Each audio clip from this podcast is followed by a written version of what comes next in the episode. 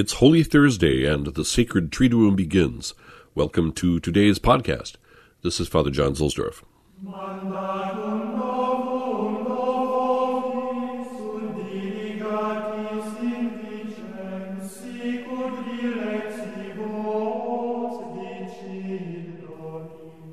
The Roman station for the Mass of the Last Supper is supposed to be at the Bishop of Rome's Cathedral Church, the Archbasilica of St. John Lateran.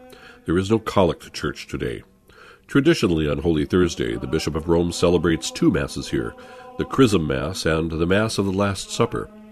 It is moving to see the head of the College of the Apostles, the successor of Peter, in the head of the basilica, which is the apse for the nave of the church is flanked with heroic statues of the other apostles, carved between 1705 and 1718. I always contemplate Bartholomew holding a knife and his own skin, and Thomas pointing with his famous finger toward the altar where my Lord and my God are called down. The baldachin over the altar contains relics of Peter and Paul, and a table altar thought to be one used by Peter himself.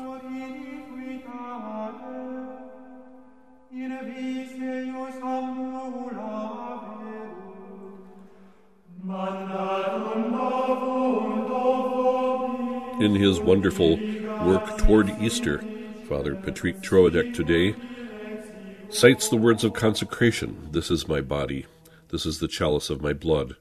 Do this in memory of me. Jesus has just finished consuming the paschal lamb when he takes bread, breaks it, and gives it to his disciples, saying, Take, all of you, and eat of this, for this is my body. Then, taking a chalice of wine, he says, Take, all of you, and drink of this, for this is the cup of my blood, the blood of the new and eternal testament, shed for you and for many unto the remission of sins. At that very instant, Jesus becomes sacramentally present under the species of bread and of wine.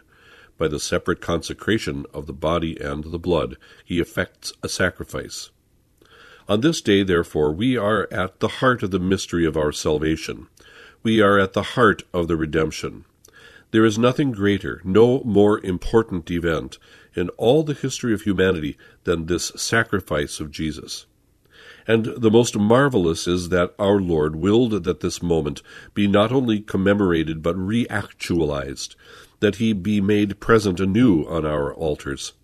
At each Mass, the priest renews the unique redemptive sacrifice, so that the merits of this sacrifice might be applied to our souls as well as to those of the faithful living and dead. O Jesus, what a miracle of love thou hast worked, beyond all imagining. Thine apostles make their first communion on this day. They also receive the priesthood from thine hands. They have passed it on from generation to generation to all of the bishops, their successors, and through them to all of the priests. I thank thee for having willed to remain with us in the Holy Eucharist, and for having given us priests.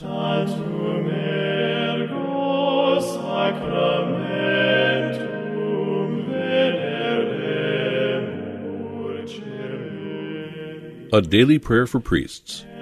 O Almighty Eternal God, look upon the face of thy Christ, and for the love of him who is the eternal high priest, have pity on thy priests.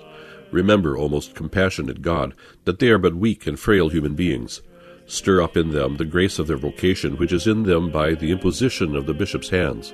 Keep them close to thee, lest the enemy prevail against them, so that they may never do anything in the slightest degree unworthy of their sublime vocation.